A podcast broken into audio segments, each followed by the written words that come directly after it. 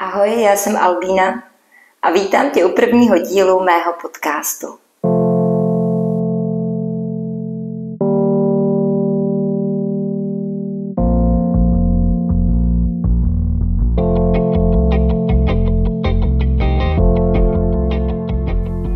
Posláním podcastu je sdílet s vámi inspiraci, tipy, příběhy ze života a z praxe a možná i malé pohlazení, nebo jenom vědomí toho, že tam, kde zrovna jste, nejste úplně sami. A že je to jenom fáze, kterou procházíme na té naší cestě, aby jsme mohli zářit tím naším nejjasnějším světlem. Doufám, že se vám bude podcast líbit a bude pro vás nejen inspirací. Přeji příjemný poslech.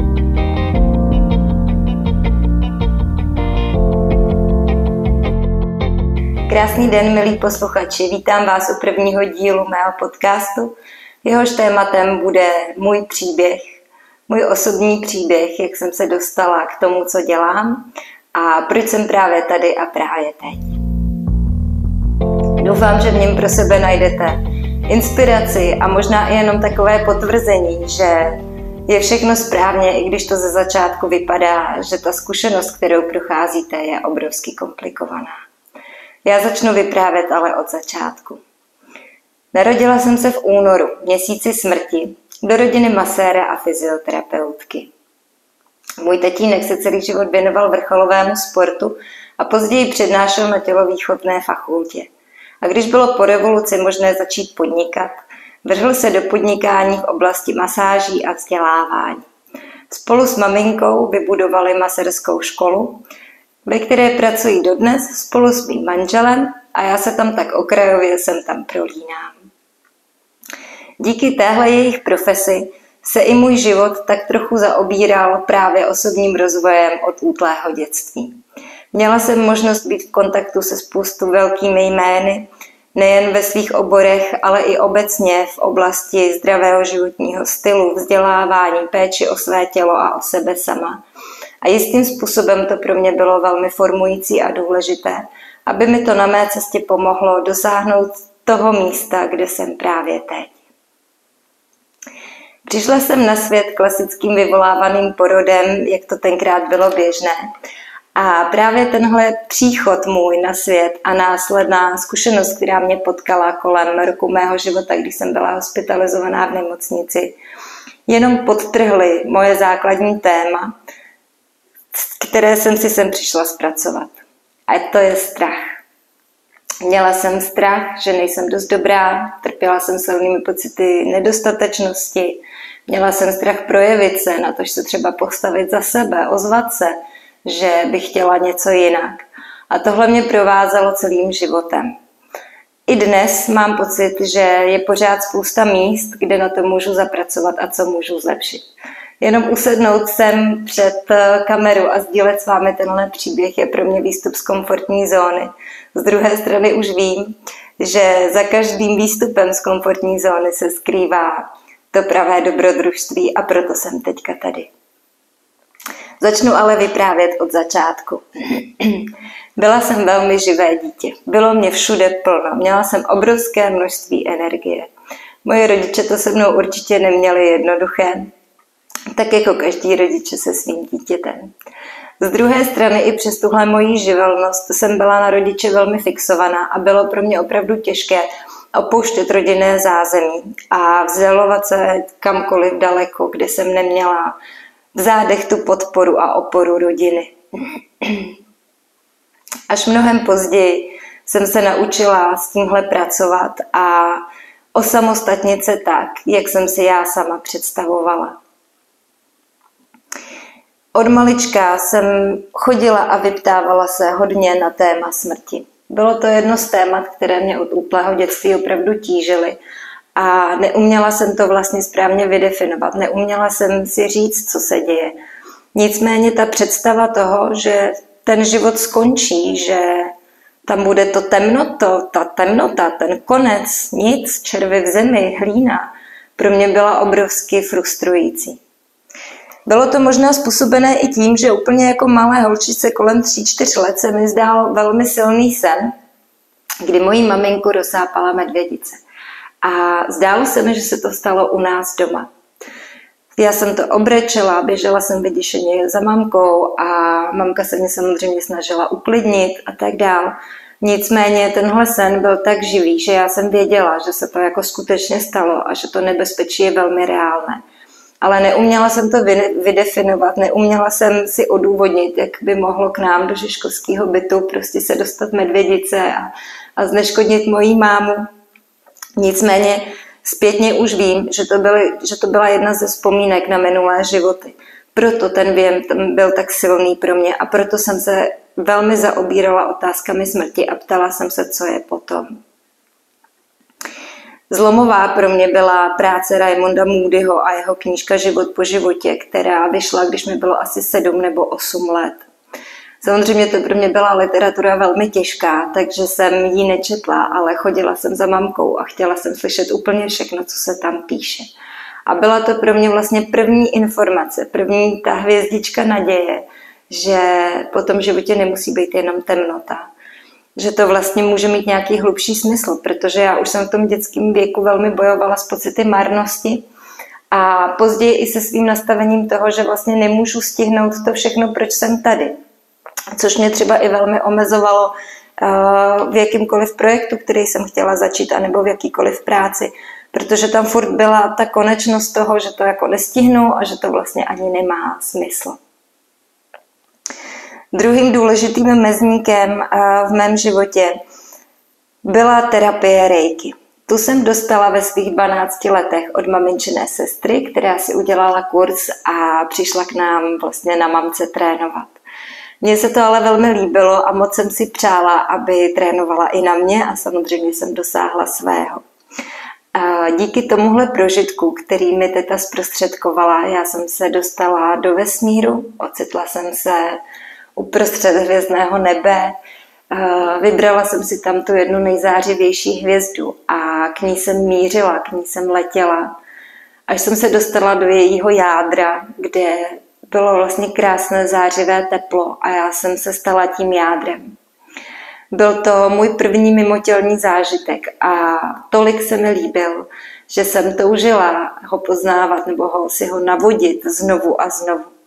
A bylo to formující i pro moji další cestu, protože od té doby jsem se snažila hledat různé způsoby, triky a techniky, kterými to jde udělat. Přelomová pro mě byla práce Doreen Virtu. Doreen Virtu popisovala, jak pracuje s anděly, s vílami, s přírodními bytostmi, s křídky a elementály a mně se to velmi líbilo. Já jsem měla možnost téměř celé dětství vyrůstat v přírodě. Měli jsme chatu kousek za Prahou kde jsme trávili většinu času. A pro mě se ty dny v té Praze slívaly do jedné takové šedi a všechny prožitky se odehrávaly, když jsem prostě byla venku a v přírodě. Díky tomu jsem velmi dobře mohla začít trénovat všechny možné techniky. Učila jsem se, jak mám vnímat auru, energetické pole rostlin, zvířat a lidí. Učila jsem se, jak můžu komunikovat s elementály, s vílami a skřídky. A bylo to pro mě všechno takovou hravou a přirozenou formou. Bylo to v rámci prostě radosti, nebyla v tom žádná snaha a cíl dostat se někam nebo vidět v tom uh, nějaký prospěch. Ale bylo to opravdu můj koníček a to, co jsem dělala pro radost, protože mě to prostě naplňovalo. Tím pádem v tom byla obrovská lehkost a volnost a já jsem se do toho mohla skutečně uvolnit. Nacitovat a vnímat auru okolo rostlin pro mě bylo poměrně snadné a začalo se mi dařit velmi brzy, stejně tak jako komunikace s těmi přírodními bytostmi.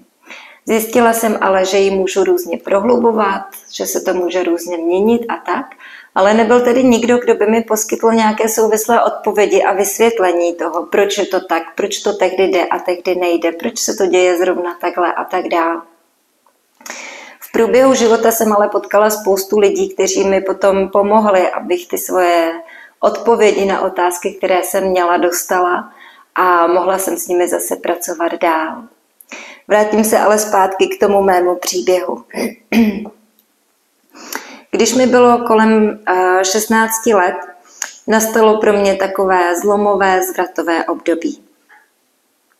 Navštěvovala jsem půlroční kurz práce s minerálními kameny, která rozšířila moje obzory od rostlin a víl a skřítků právě i k minerální říši. Dodnes jsou pro mě minerály silnými spojenci a dodnes se mi s nimi velmi dobře pracuje. Díky tomu vlastně vznikl i můj projekt Píseň mého srdce a dodnes je můj byt plný kamenů, minerálů a různých pomocníčků z téhle krásné říše. Z druhé strany, zhruba dva měsíce po skončení tohohle kurzu, um, se mi stala velmi nepříjemná věc a to, že se zastřelil můj spolužák. Krátce předtím, než odešel, tak eh, mi volal a já jsem ten telefon vlastně tenkrát nemohla zvednout, protože jsem byla na tréninku. A když jsem mu volala zpátky, tak uh, už bylo pozdě.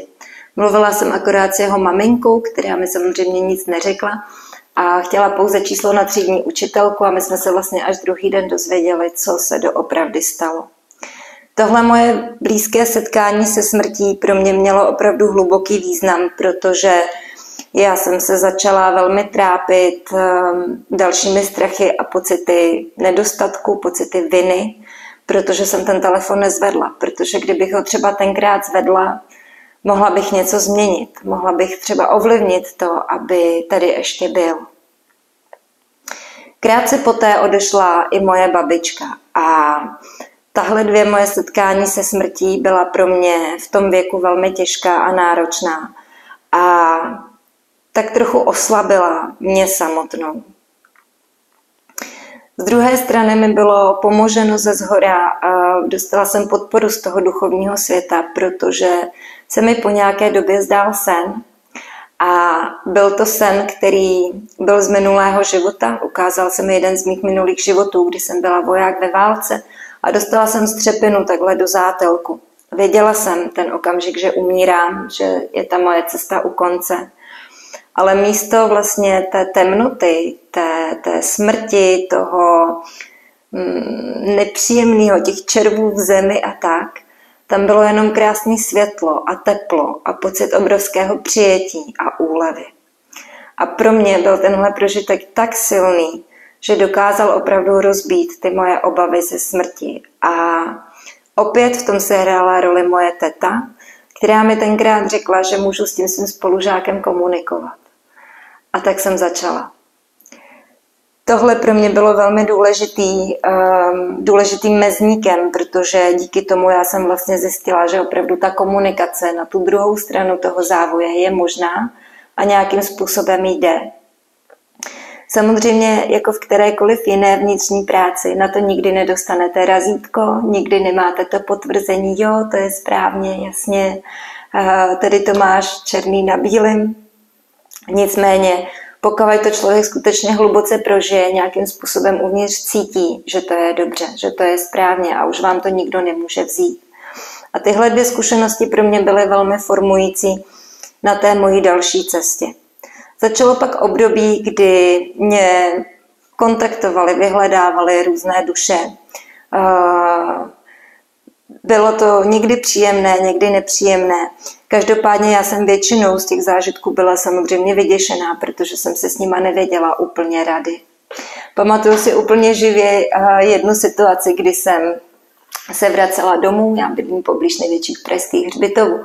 Bylo mi kolem těch 16-17 let a já jsem za sebou začala někoho vnímat. Samozřejmě jsem se otočila, nikdo za mnou nebyl a když jsem vnímala tím svým vnitřním zrakem, tak jsem cítila ty duše těch zemřelých, který je tam samozřejmě hrozně moc, jak jdou za mnou a chtějí ode mě nějakou pomoc. Já jsem věděla, že jim tu pomoc můžu zprostředkovat, ale jak jich bylo tolik, tak jsem z toho dostala obrovský strach. Druhou zkušeností uh, byla moje cesta, když jsem procházela z Václavského eh, náměstí dolů na Příkopy a nějakým způsobem se to ve mně přeplo. Už byl podvečer, tak se trochu jako stmívalo a já jsem najednou jako úplně přepla a začala jsem vlastně, rozšířilo se moje vědomí a začala jsem vnímat to, co si ostatní lidi, kteří jdou okolo mě nebo proti mě myslí, nebo na co myslí, co mají v těch hlavách. A obrovsky mě to vyděsilo, protože to byly samé myšlenky kritiky, nelásky, nedostatku, vzteku, strachu a tak dál. A já jsem se tenkrát opravdu hodně lekla a říkala jsem se, já tohle ale nechci, tohle já asi prostě nezvládnu, tohle jako ne. A jistým způsobem to i zapříčinilo, že jsem na následující rok zhruba ty svoje schopnosti tak jako ututlala, zavřela a nechtěla jsem se k ním moc vracet, protože to pro mě bylo prostě děsivý a já jsem se v té době o tom neměla vůbec s kým poradit. Z druhé strany taky začínala puberta, období mejdanu, experimentování s alkoholem a tak dál. Takže se to tak krásně sešlo a mohla jsem se teda naplno věnovat tomu světu venku. A až později, a zhruba po tom roce, jsem zase začala pracovat na tom vnitřním nastavení. Já bych s vámi ale ráda sdílela i pár jmen, které pro mě byly na té mojí cestě důležité. Jak jsem říkala, pohybovala jsem se od malička ve velmi inspirujícím prostředí. Setkávala jsem se s lidmi, kteří v těch svých oborech byli odborníky, byli mistři v rámci České republiky a já jsem měla možnost s nimi pobývat, i dejme tomu v nějakém eh, neformálním kontaktu občas a tak dál. A to pro mě bylo velmi důležité. Jedním z mužů, kteří eh, mě inspirovali, byl léčitel Jindřich Paseka. Pan Paseka dojížděl eh, na Moravu na kurzy, kde jsem měla možnost ho poznat a později jsem ho navštívila i ve Stratouchu na Vysočině, kde pan eh, Paseka žil a i tam léčil ve své garáži lidi. Pan Paseka pracoval s Virgulí a on mi dal vědomí toho, že je opravdu všechno možné a že se dá proniknout do každého systému. Já jsem ho totiž tak trošku zkoušela. A pamatuju si jednu velmi úsměvnou historku, kdy jsem se ho ptala, proč mám rozbitý auto, co se v něm porouchalo. Důležitý je říct, že eh, tehdejší auto byla Škodovka 120, která se dala do šroubečku rozebrat a zase složit zpátky a tím pádem šel vlastně každá součástka, každý díleček šel vyměnit a opravit. Já jsem to samozřejmě nedělala, ale můj tehdejší přítel to uměl a o to autičko se staral. A pan Paseka mi tenkrát, když jsem se ho ptala, co teda s tím autičkem jako je, tak on mi říkal, to je rozdělováč. A já jsem říkala, jo, jasně. A tak jako trochu pohrdavě a myslela jsem si, že to samozřejmě nebude pravda. Nicméně, když jsme auto rozebrali, tak jsme zjistili, že to opravdu rozdělovačem bylo a auto začalo zase fungovat. Takže takovýhlemi, takovýhlemi malými drobnými mm, zkouškami já jsem dostávala ty potvrzení a ty odpovědi, které jsem vlastně potřebovala. Já tohle historku dávám ráda k dobru, protože se jí do dneška směju. A obecně samozřejmě ta, um, ty moje dotazy, byly velmi dětinský a byly, dejme tomu, až jako směšný, ale pro mě v té době byly velmi důležitý, protože se já jsem dostávala to utvrzení v tom, že to opravdu funguje a že to jde. Já jsem tam měla díky tomu to razítko, který jsem potřebovala. Moje maminka eh, jezdívala na různé semináře a eh, různé kurzy osobního rozvoje a vždycky mě brala sebou. Kdykoliv jsem o to stála, tak eh, mě brala sebou. A já jsem díky tomu absolvovala opravdu od ehm, těch 14-15 let obrovské množství různých technik a kurzů, které v té době byly na trhu. Účastnila jsem se rodinných konstelací, kineziologických sezení, pracovala jsem nějakým způsobem s těma elementálama a přírodníma bytostma, mohla jsem nahlídnout do různých technik a tak dál. A zároveň tím, že se moje maminka nebála se mnou vlastně sdílet tu svoji práci na těch svých traumatech a bubácích, tak to pro mě bylo velmi uh, inspirující v tom, že já jsem věděla, že pokud člověk chce, tak to změnit skutečně jde.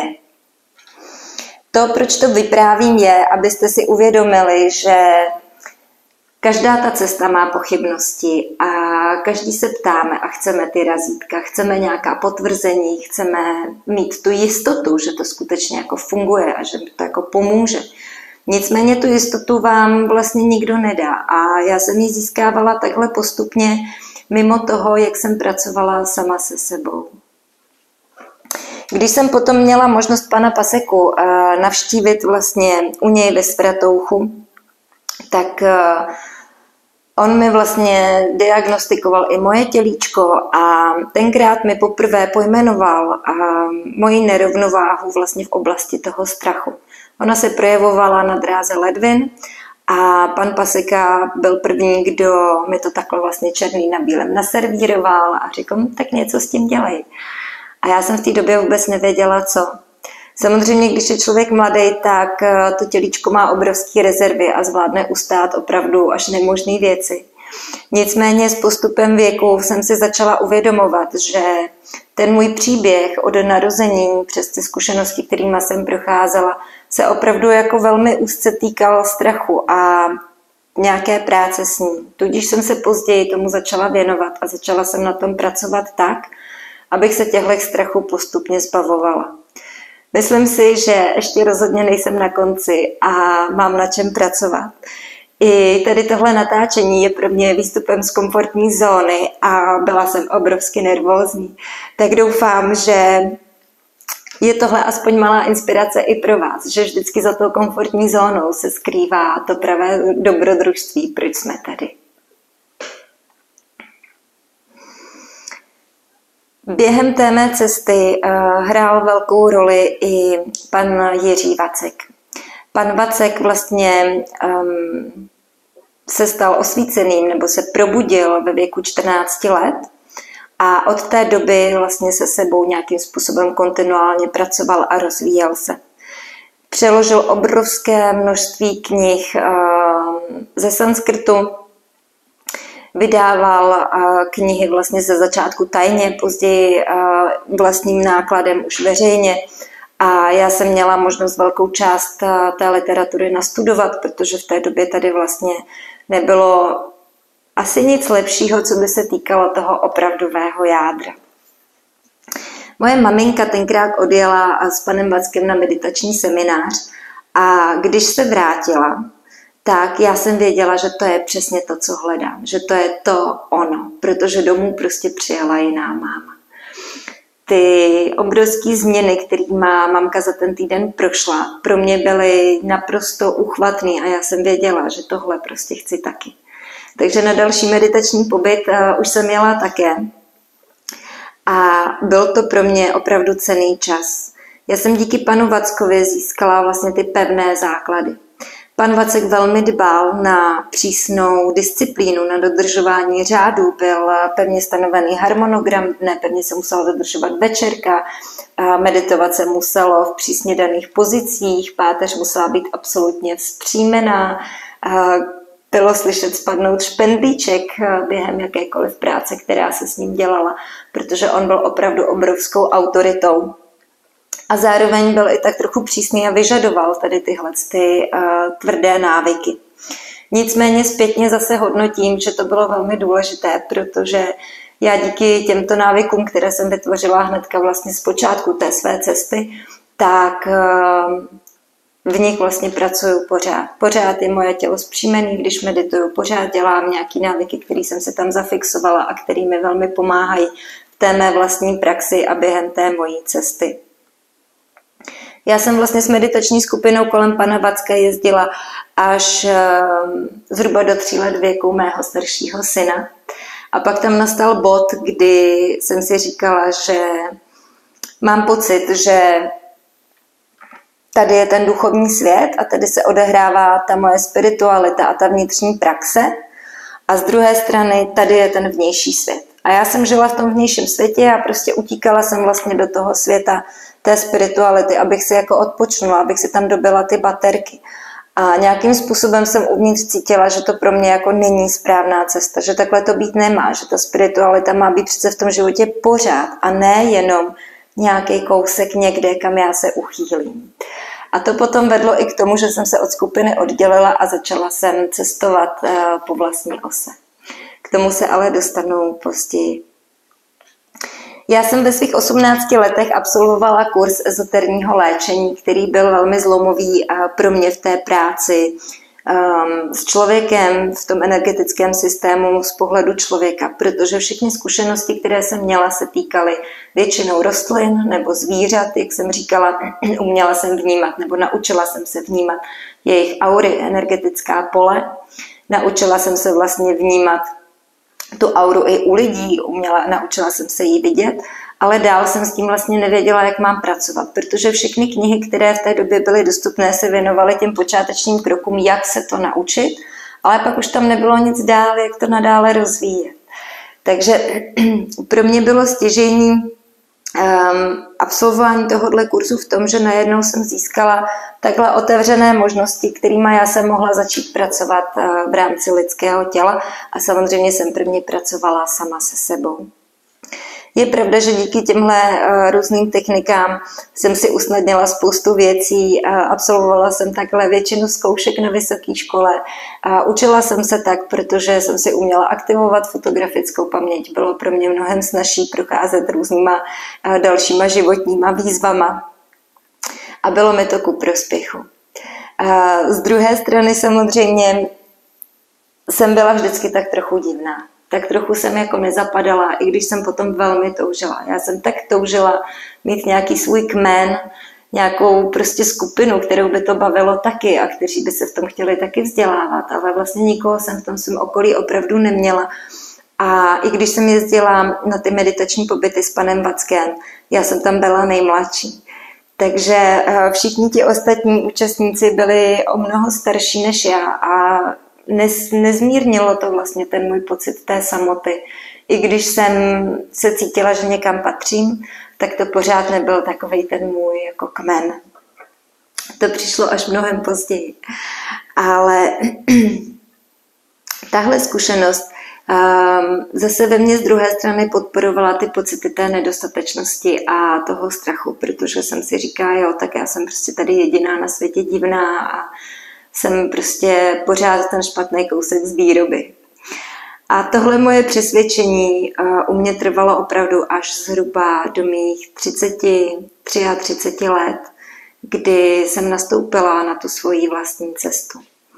Mezitím se narodil i můj druhý syn a já jsem si procházela různýma zkouškama v podobě takového toho padání na to lidský dno z toho důvodu, že já jsem měla prvního syna krátce po vysoké škole a vlastně jsme s mužem vůbec nic neměli.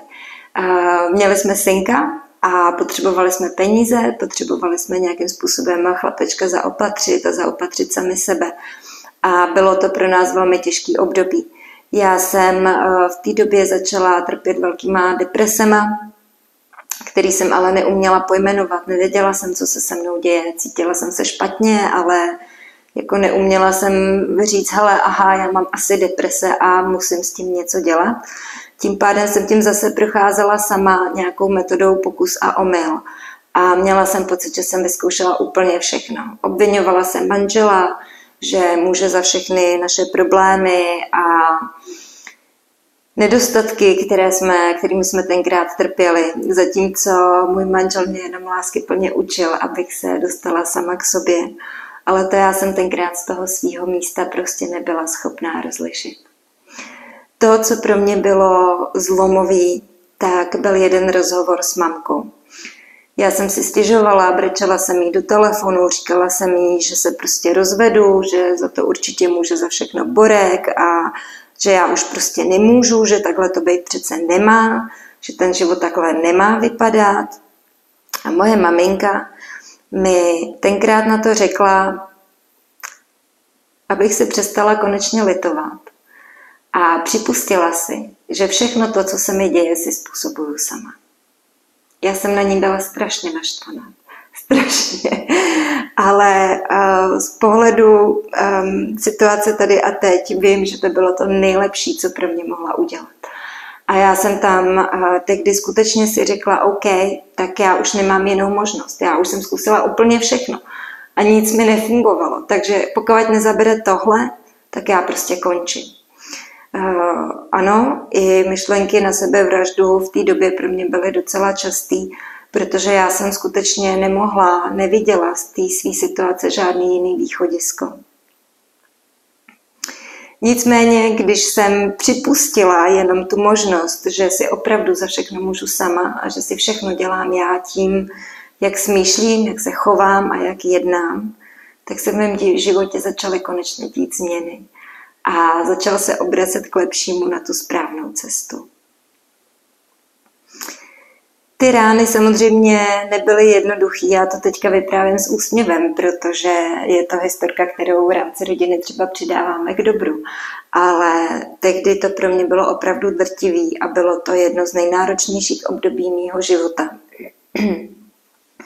ono to souviselo i s tím, že já jsem v té době, když byl synek malý, tak vlastně tím porodním procesem, když se on narodil, a potom vlastně i tím, těma prvníma třema rokama té iniciace do role matky, kterou, kterýma jsem procházela, tak eh, mně se tam otevřelo velmi mnoho témat z minulosti. Právě ty témata toho strachu a otevřely se mi i témata sexuálního zneužívání a znásilnění, kterými jsem prošla.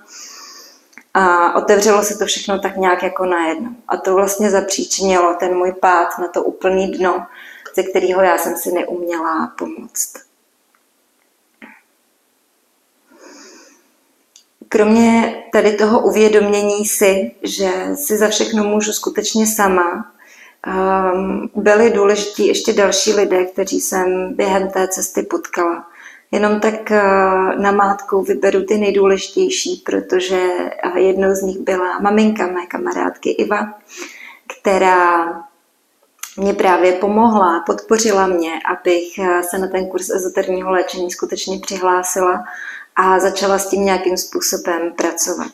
Podporovala mě jako vlastní dítě a já jsem za to opravdu vděčná, protože i díky ní jsem si mnohem později uvědomila, že s minerály a s krystaly můžu pracovat i úplně jiným způsobem, než jsem do té doby vlastně si myslela, že je vůbec možné. Dalším člověkem, který mě velmi popostrčil, byl Robert. Objevil se v mém životě z čistého nebe a tak, jak přišel, tak eh, zase odešel. Tenhle člověk mě pomáhal trénovat eh, v mé práci s energií. Jak jsem už předtím říkala, došla jsem do bodu, kdy jsem vlastně nevěděla, jak dál. Já jsem uměla uvidět auru, uměla jsem nacítit energetické pole, ale vlastně jsem nevěděla, jak dál s tím můžu pracovat, co s tou energií ještě teda můžu dělat nebo nedělat. A Robert se objevil v okamžiku, kdy jsem byla připravená a učil mě si s tou energií hrát a různě s ní nadále pracovat. Tohle pro mě bylo opravdu velmi klíčové a zlomové a já jsem vlastně věděla, když ehm, jsem se na jednom z těch prvních setkání při nějakém výkladu, který, který eh, Robert vedl, když jsem se mu zahleděla do očí, tak eh, ty oči ke mně začaly mluvit a já jsem se vrátila zpátky do minulého života. Věděla jsem, že v téhle roli, kdy on je můj učitel a já jsem jeho žák, nejsme poprvé, Věděla jsem, že jsme se potkali vlastně ve starém Egyptě a že už tenkrát mi přidával mnoho moudrosti. A tenhle můj další prožitek vlastně dal Robertovi obrovskou důvěru. A já jsem díky tomu se do toho mohla opravdu položit a začít s tou energií pracovat mnohem efektivněji. Samozřejmě v závislosti s tím, jak eh, jsem s tím mohla pracovat, tak si začaly otvírat další a další brány a způsoby. Já jsem už eh, někdy v 16 letech absolvovala vlastně zasvěcení do prvního stupně rejky, takže jsem nějaký povědomí o té energii měla. Zároveň jsem měla mnoho poznatků ehm, díky tomu ezoternímu léčení a z toho, co jsem si sama vlastně tou praxí, jako dejme tomu, vyzískala. A tím pádem se to najednou všechno začalo mlít a začalo to dávat uh, smysl. Potkala jsem i spoustu dalších inspirativních lidí, od kterých stačila kolikrát jenom věta nebo slovo. A mě to pomohlo, aby zacvakla ta správná kostička zpátky tam, kam měla. A já jim všem jsem opravdu z hlouby srdce vděčná, protože nebýt těchto všech duší, tak dneska tady nejsem. Jsem velmi vděčná, že jsem na té mojí cestě mohla potkat takovýhle úžasné bytosti a že mi pomohly, abych já ze sebe mohla vyformulovat to nejlepší. Potkala jsem třeba i lidi, kteří nepracují vlastně s veřejností, působí třeba jenom opravdu jako v těch úplně nejvyšších formách vibrací a energií, pracují pro celou planetu, ta jejich práce není určená pro jednotlivce a jsou to opravdu diamanty um, toho lidství a dejme tomu nějaké té práce. Jsou to lidi, kteří pracují v anonymitě a já je rozhodně nechci zmiňovat, nechci je vystavovat nějakému ohrožení nebo něčemu takovému. Ale přijde mi důležitý na jednu stranu to zmínit, protože kolikrát potkáme opravdu někoho a on nám může jenom docvrknout prostě to, co my jsme třeba roky a roky hledali. A já jsem na tohle opravdu měla obrovský štěstí a potkala jsem těch lidí hodně. Takže v rámci toho mého příběhu docházelo k takovému formování mě, až, až do bodu, kdy jsem si vlastně vybudovala píseň mého srdce, a zjistila jsem, že mě s ní lidi začínají stotožňovat. Všichni měli pocit, že nemůžu být ničím jiným než eh, minerálními kameny. A já jsem si říkala, hele, ale teď to je zase jenom další škatulka. Jenom další škatulka, do které mě někdo dá. A proto jsem se rozhodla vlastně udělat ten krok bokem a vystupovat pouze pod svým jménem, postavit se plně sama za sebe což eh, vám je samozřejmě jasný, jak eh, náročný to někdy muselo pro mě být eh, vzhledem k těm mým strachům, ale vždycky se to vyplatilo. Já bych velmi ráda, aby tenhle příběh pro vás byl inspirací, že to někdy na té cestě není jednoduchý. A ano, stála jsem na ní velmi často sama a velmi často i teď na ní sama stojím.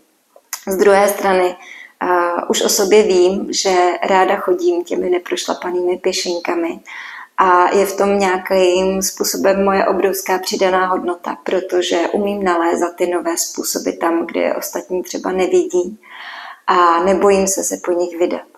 A tahle moje vlastnost byla velmi důležitá proto, abych v té své práci vlastně neustávala a nějakým způsobem se rozvíjela. I když jsem mnohokrát spadla na pusu, zjistila jsem, že tudy to nejde, že to musím zkusit nějak jinak. A i když tam byly fáze, kdy jsem se třeba na nějakou chvilku odklonila, vždycky mě to zase nasměrovalo a vrátilo zpátky, abych mohla skutečně začít naplňovat to, proč jsem sem přišla. Když jsem se s tím poprvé setkala a poprvé vlastně jsem si uvědomila, proč jsem na tom světě tady, objevil se tam ten můj pocit eh, toho, že to nemůžu stihnout. Ten pocit, co mě provázel od dětství, taková ta marnost, že to vlastně nemá jako cenu, že to nemá smysl. A já jsem najednou došla k tomu obrovskému aha, tak proto. A díky tomu jsem zase tyhle svoje okovy, které jsem měla, mohla povolit a začít kráčet eh, tím směrem někam dál. Často si lidi myslí, že mi to všechno spadlo tak nějak samo do klína. Že jsem se prostě narodila a od malička jsem to uměla. Ale takhle to není. Uměla jsem to, co umí každý jiný dítě. Všechny děti dokážou vidět za ten závoj na druhou stranu, dokážou vnímat ty jemnohmotné světy, dokážou komunikovat nějakým způsobem, jak s přírodními bytostmi, tak i třeba s dušemi zemřelých a tak dál. Akorát tou následnou výchovou a domestifikací systémem v nás jsou tyhle schopnosti utlumované. A pokud je chceme získat zpátky, tak věřte, že opravdu každý z nás může. Ve starém Egyptě říkali, že máme víc než 300 různých smyslů. My jich v současné době rozlišujeme pět. Umíte si to představit? Jak úžasný a dokonalý bytosti vlastně jsme. Akorát jsme to všechno v průběhu těch časů tak nějak zapomněli. Ale teďka v téhle době přichází chvíle, kdy se to všechno může vrátit zpátky. A kdo ťuká na ty dveře, tak mu jsou vždycky otevřený. Byla bych ráda, abyste začali ťukat. Pokud vás to volá a cítíte hlas svého srdce, volání vaší duše, tak se na tu cestu vydejte.